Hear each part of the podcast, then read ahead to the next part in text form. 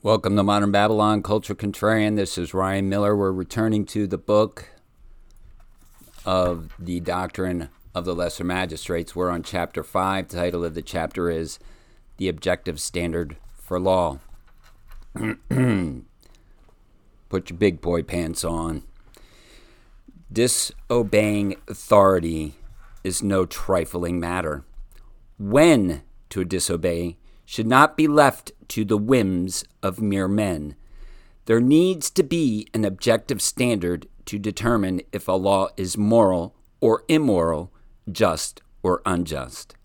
There must be an objective standard to know if a law is right or wrong. For nearly 1500 years throughout Western civilization, the ob- objective standard was the law of God. This fact was acknowledged by writers in the West for hundreds of years.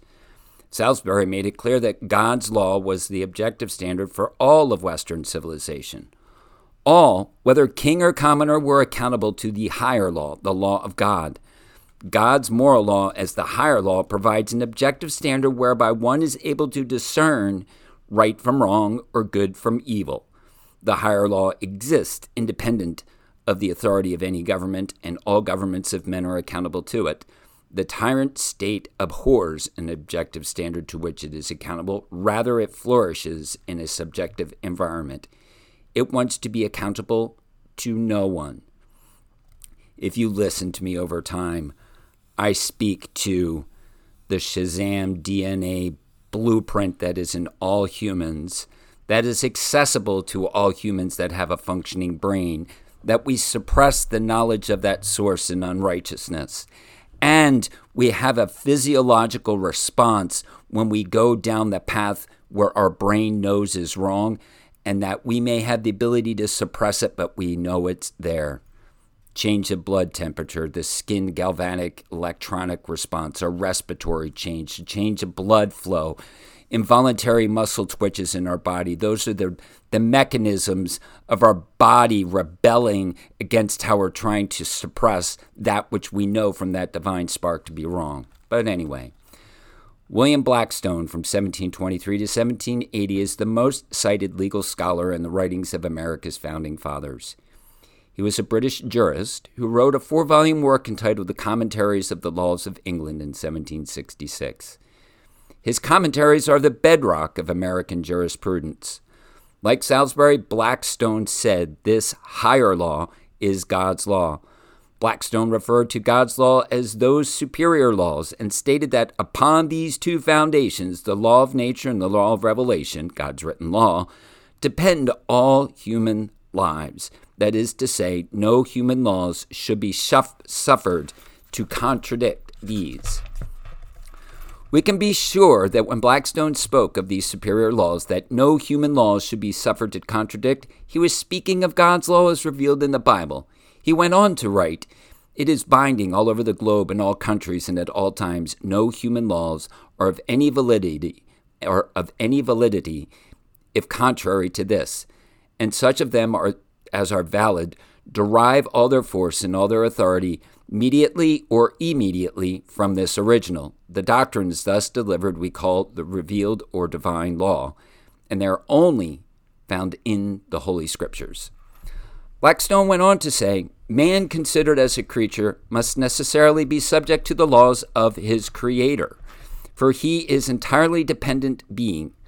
Blackstone was simply acknowledging what Western man knew to be true that the law of God was the objective standard for Western civilization.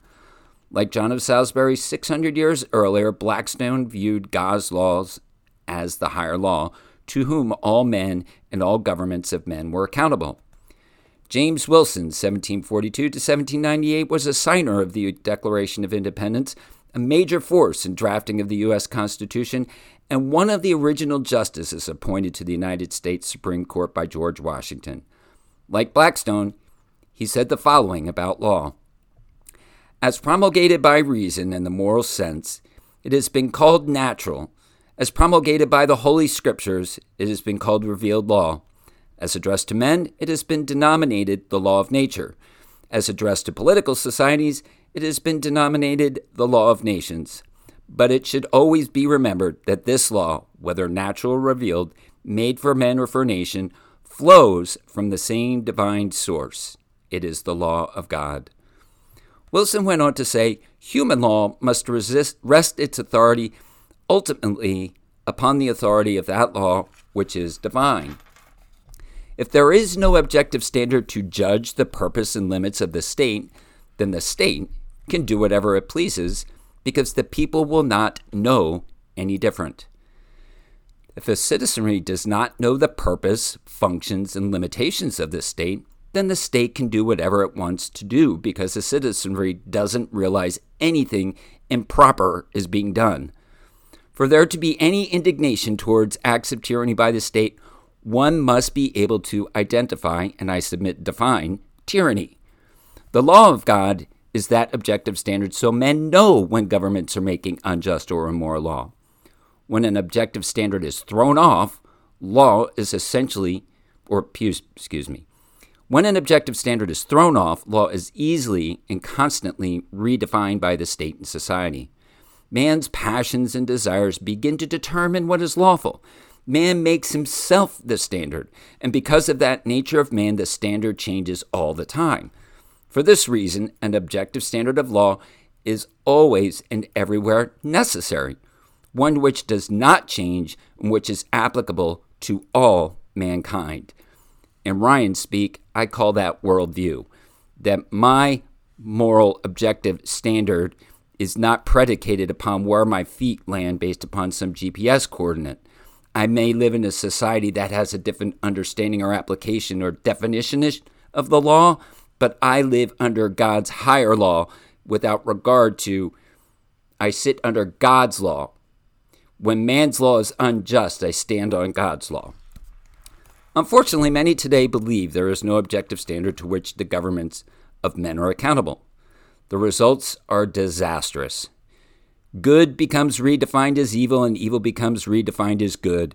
A person who might try to protect a preborn child from death spends the night in jail, while the abortionist who murdered the helpless child goes home and sips a martini next to his fireplace. What every society needs is the moral law of God his law is an objective standard. His law is objective truth. Truth. He is the creator of all. He knows, he best knows how we are to be governed. He declares what is right and what is wrong. His law and truth is not subjective, rather, it is objective. When the higher magistrate or authority makes laws which clearly contravene the law or word of God, the legis- lesser magistrate therefore has a right and duty to act in defiance of that unjust or immoral law. This is because the objective standard to which all men are and all governments of men are accountable has been impugned. The disobedience of the lesser magistrate is not, sub, is not subjective. He is only justified in denying the higher authority when the higher authority clearly contravenes the law of God or makes law which is clearly an attack upon the person's liberty or property of the people in the lesser magistrate's jurisdiction or makes law or policy which violates the Constitution. Chapter 6 The Rule of Law and the Lesser Magistrates. When Jesus said, Render unto Caesar the things that are Caesar's, and to God the things that are God's, he was making clear that the civil government has limitations. The state is not the be all and end all. It cannot declare just anything to be its own. They cannot make up laws they go, nor change the immutable laws of God. The authority they have is delegated to them from God. It is not autonomously held. Early Christian men took a stand and defied the state when it crossed its limitations. As a result, many early Christians suffered martyrdom because they would not obey a state that had exceeded its God given authority. They also constructed thought as to how a godly society should be structured. The persuasion of their thinking resulted in Christians overturning the greatest empire in the world, Rome. From there, Christianity, which breeds liberty, spread across the Western world, freeing nations from the tyranny, tyranny of the strongest and most brutal. Christianity established the rule of law in Western civilization. The rule of law, simply stated, is the law is king. All are subject to the laws of the land, both king and commoner, both government officials and citizens, and that the law is equitable to all. Whose law, or what law, does the rule of law consist of? God's law was the standard by which the rule of law was established for Western civilization. His law was viewed as the higher law to which all men and all governments of men were accountable. The rule of law is a Western civilization phenomenon fueled by Christianity. The Greeks spoke of the rule of law and tried to implement it through, through uh, with limited success, but Christians, but Christian men in the Western West recognized a transcendent law found in scriptures. They formalized God's moral law along with the biblical principles of authority and government under what became known as the rule of law. The rule of law is crumbling in America and throughout the West today. 50 years ago, abortion was illegal, and most of society thought the prospect of murdering their own son or daughter in the womb to be aberrant. Now, it is considered a right by law to do so, with much of society indifferent towards it. You can tell this was written a little while ago. Just 20 years ago, homosexual acts were illegal. Most of society considered it filthy behavior. Now it is decriminalized and paraded down the streets of America without even a whimper from the populace. Rather, many Americans now cheer homosexuals or drag queens as the churches sit by in silence or are busy rewriting 2,000 years of biblical interpretation in order to accommodate the acceptance of homosexuality. No fault divorce, the decriminalization of adult- adultery, the phalanx of laws created by the state to invade our domestic affairs, dis- disarm people, seize our property, and harass our persons, all to the point of crumbling rule of law in America. Christian thinker and author Francis Schaeffer once said, If there are no absolutes by which to judge society, then society becomes an absolute. That is what's happening to the rule of law in America today. The state and society, which are ever changing, substituting their own reasoning and words and pronouns as the standard of law, objective truth is anathema. The just government rules in fear of the Lord. Over the last several decades, however, America appears to have thrown the law of God under the bus or rejected it at its campaign platforms at political rallies. America has spurned the rule of God. There has been what appears to be an intentional systemic effort by the state, academicians, and certain wealthy men to ridicule, undermine, and set aside God's law as the rule of law for America. Even American Christianity, with its embrace of pietism, has spurned the law of God. The result is the rule of law is crumbling in America, and people see it. They may not understand that it's the rule of law crumbling, but they intuitively know that something is wrong with our nation. Already the talk has begun, fear and concern is descending upon the Americans. Barely a month goes by where you watch the news and don't see another lawless act by our federal government or wandering laptops hidden through three letter agencies' archives. They think they have no limitations. They think they're above the law. They force Americans to be ruled by bureaucracies that are immune from the law and allow no remedy at law to rein them in so citizens can protect themselves. Pause. Supreme Court restrains and creates burdens and hurdles and obstacles for us to seek a remedy. Just so you are aware of that. When people see those in authority as no longer upholding law, but rather as perverting the law, they will only endure it so long before they go in one of two directions. They will either take action against the state, or they will accommodate and adjust themselves to the state of things working the system to their own personal benefit. For the latter, conforming and lying low in hope that one's own ox isn't gored becomes the prevalent mindset. Prevalent holy smokes, I'm going to say the dominating mindset. As this begins to happen, anarchy and brute force lie ahead for the Western man. Man fails to realize that in refusing to be governed by God, he ends up being ruled by tyrants. because man wants to throw off the law of God, the civil government that has the green light to make up law on whim. Those in power arrogantly redefine right and wrong, truth and error, good and evil. Because man wants to throw off the law of God, only misery and despair lie ahead for Western man. The law of God has been attacked by people holding power, whether statists, socialists, politicians, scientists, scholars, academicians, entertainers, egalitarians, educators, or even pastors. Man arrogantly desires to be a law unto himself, despising the law of God. So the rule of law in Western civilization, having been based upon the law of God, is now crumbling. How does the rule of law relate to the lesser magistrate?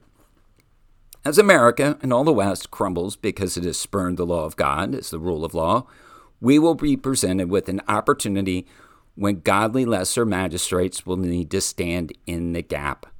They will need to interpose for the sake of the rule of law, for the sake of the people they represent, and defy bad law. Present day magistrates need to know the lesser magistrate doctrine so that conscience prods them more vigorously in their duty and responsibility in the sight of God. They will then be prepared to act in defense of the people they represent. The people also need to understand the lesser magistrate doctrine so when the lesser magistrates stand, they will rally around them and not let them hang there, left blowing in the wind. When the lesser magistrates act, there will be those who will accuse them of anarchy and chaos, because Americans have heard the mantra their entire lives We are a nation of law, we must respect the rule of law. Many may tend to believe the accusations, but what if unjust or tyrannical law has been made? Are we to respect it because the state declares it to be the law of the land? Are we to passively stand by and conform? Western history exclaims a resounding no from Thomas Aquinas, who declared that an unjust law is no law at all, to the Nuremberg trials, where unquestioned obedience to man's law was soundly condemned. Western history points out our duty to disobey when ordered to do that which is unjust or wrong, even when the civil government has made it legal. As America's founders were known to say, disobedience to tyrants is obedience to God. The duty to resist unjust law is the product of Christian thought. Our loyalty is Christ first, not man, not the state. When the civil government makes unjust or immoral laws or policies, we obey Christ, not the state. Christianity acts as a check to tyranny. The whole of society should be thankful for the preservation of liberty that Christianity engenders. Christians are the best citizens. Whoo! Wait a minute. I, I would need to redefine that word to make that statement. But we obey the state and are productive in commerce. We disobey the state only when they make unjust immoral law. We have a salvific effect on society as a whole.